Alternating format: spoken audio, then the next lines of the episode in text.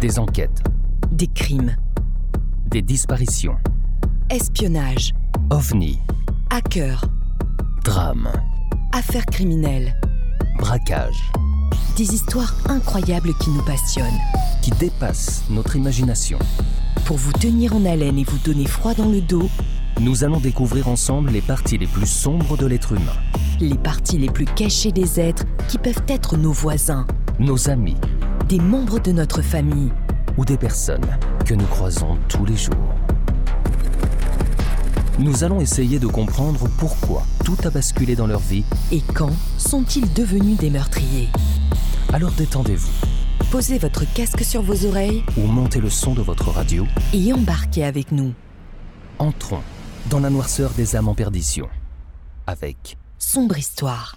les histoires sombres. Edward Theodore Gain, dit Ed est un tueur en série et voleur de cadavres américain, né le 27 août 1906 à La Crosse, dans le Wisconsin. Son père, George Philip Gain, étant alcoolique, Ed est élevé en compagnie de son frère aîné Henry par sa mère, Augusta Wilhelmine, une luthérienne fanatique qui répète que les femmes sont toutes les récipients du péché et des créatures immorales. Elle s'ingénie alors à décourager tout désir sexuel chez ses fils, de peur que ceux-ci aillent en enfer.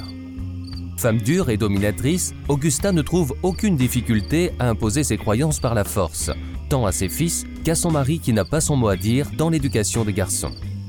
En réalité, Augusta méprise profondément son époux, allant jusqu'à prier chaque jour pour que celui-ci meure et demandant même à ses fils de l'accompagner dans ses suppliques. George Gain se met à battre sa femme. Mais Augusta méprise tout autant ses fils et les insulte souvent, persuadés qu'ils vont devenir des ratés, comme leur père. Durant leur adolescence et le début de l'âge adulte, Augusta prive Henri et Édouard de tout contact avec les jeunes de leur âge. Néanmoins, la seule femme à laquelle Edgen s'attache est sa mère, le jeune garçon lui vouant même un véritable culte, tandis que Henri, qui ne partage pas cette adoration, mène une vie plus normale. En 1906, l'année même de la naissance de Edward, sa mère ouvre une épicerie à La Crosse, petite ville du Wisconsin, à la frontière du Minnesota. Le commerce permet de faire vivre la famille confortablement. En 1914, les Gaines s'installent dans une ferme de près de 80 hectares située à 9 km de Plainfield, petite bourgade d'environ 640 habitants, se trouvant au centre du Wisconsin, à environ 150 km au nord-est de la Crosse. Alors qu'il est âgé de 13 ans, Edward est retiré de l'école par sa mère qui prend prétexte d'avoir besoin de lui pour les travaux de la ferme. Élève moyen, il est cependant excellent en lecture. Néanmoins, on ne lui connaît pas d'amis de son âge. D'un caractère timide et efféminé, il est victime des railleries de ses camarades de classe. Le 16 mai 1944, son frère Henri met le feu à un marais sur la propriété. L'incendie échappe à tout contrôle et les pompiers locaux sont appelés pour éteindre le sinistre et protéger la ferme familiale des flammes. En fin de journée, le feu est maîtrisé. Les hommes sont retournés chez eux avant que l'on s'aperçoive que Henri n'est pas revenu avec les autres. Un groupe part à sa recherche avec des lanternes et lampes de poche. Après plusieurs heures, on retrouve le cadavre d'Henri Gaine couché face contre terre sur la zone brûlée. Apparemment, le décès de l'homme remonte à un certain temps et la mort serait due à une crise cardiaque, car son corps ne porte pas de traces de brûlure. Il a été rapporté plus tard, et peut-être embelli par la biographie de Edgen, déviant par Harold Chester, que Henry présentait des échymoses sur la tête. La police rejette la possibilité d'un acte criminel par asphyxie, bien que le médecin légiste du comté l'ait officiellement répertorié comme étant une cause de la mort. Bien que certains enquêteurs soupçonnent Edgen d'avoir tué son frère, aucune accusation n'est portée contre lui. Un an et demi plus tard, le 29 décembre 1945, alors qu'il a 39 ans, le décès de sa mère constitue pour lui une catastrophe. Livré à lui-même pour la première fois de sa vie, il refuse cette mort et tente tout pour la faire revivre, en commençant par des incantations devant sa tombe. Il se met alors à déterrer des cadavres et découpe leur peau pour se faire un habit humain de femme riche.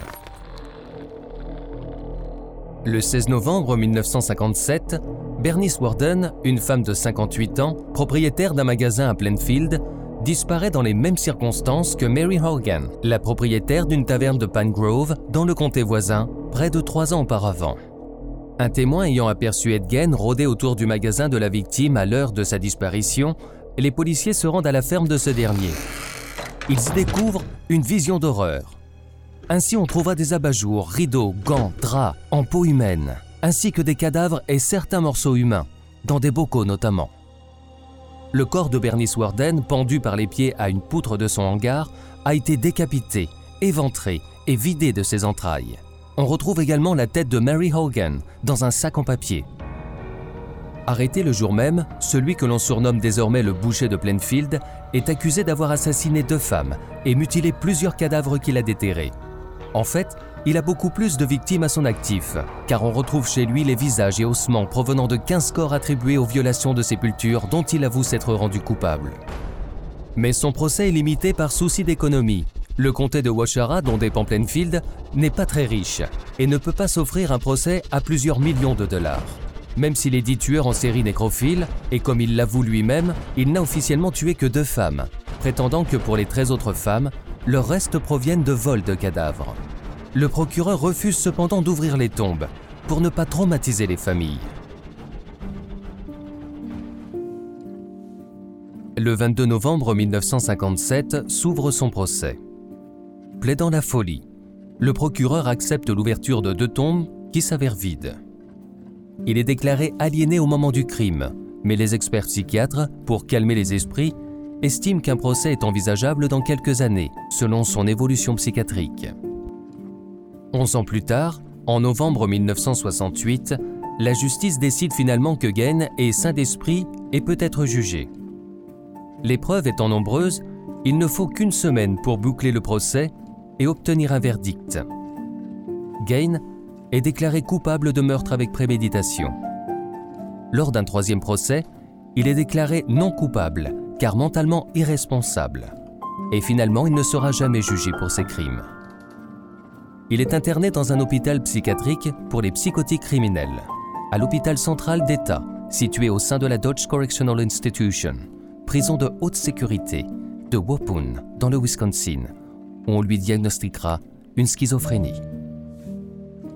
En 1978, Gain est transféré au service de gériatrie du Mendenhall Mental Health Institute, hôpital psychiatrique de Madison dans le Wisconsin. Il y décède en 1984 des suites d'une insuffisance respiratoire et d'un cancer de l'intestin à l'âge de 77 ans. Ed Gain est inhumé au cimetière de Plainfield aux côtés de ses parents et de son frère Henry mais suite à de nombreux actes de vandalisme, la pierre tombale est transférée en juin 2001 dans un musée dans le comté de Rochard.